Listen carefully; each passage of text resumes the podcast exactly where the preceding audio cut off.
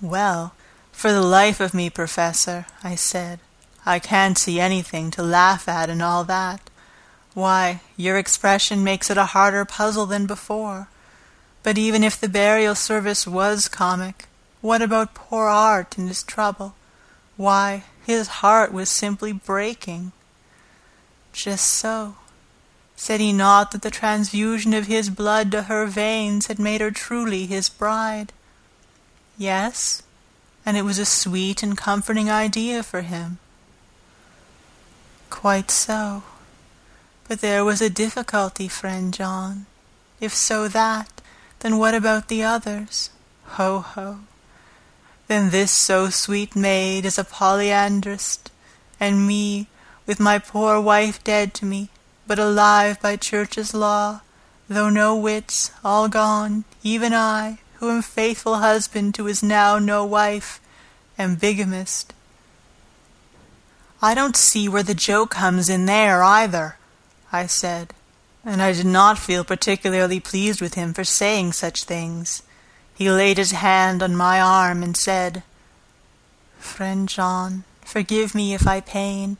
I showed not my feelings to others when it would wound, but only to you, my old friend whom I can trust.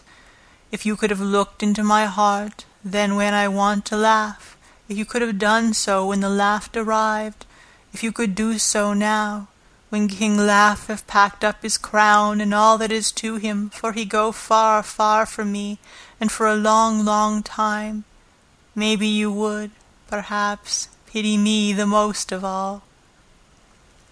I was touched by the tenderness of his tone, and asked why. "Because I know." And now we are all scattered, and for many a long day loneliness will sit over our roofs with brooding wings. Lucy lies in the tomb of her kin, a lordly death house in a lonely churchyard, away from teeming London, where the air is fresh and the sun rises over Hampstead Hill, and where wildflowers grow of their own accord. So I can finish this diary, and God only knows if I shall ever begin another.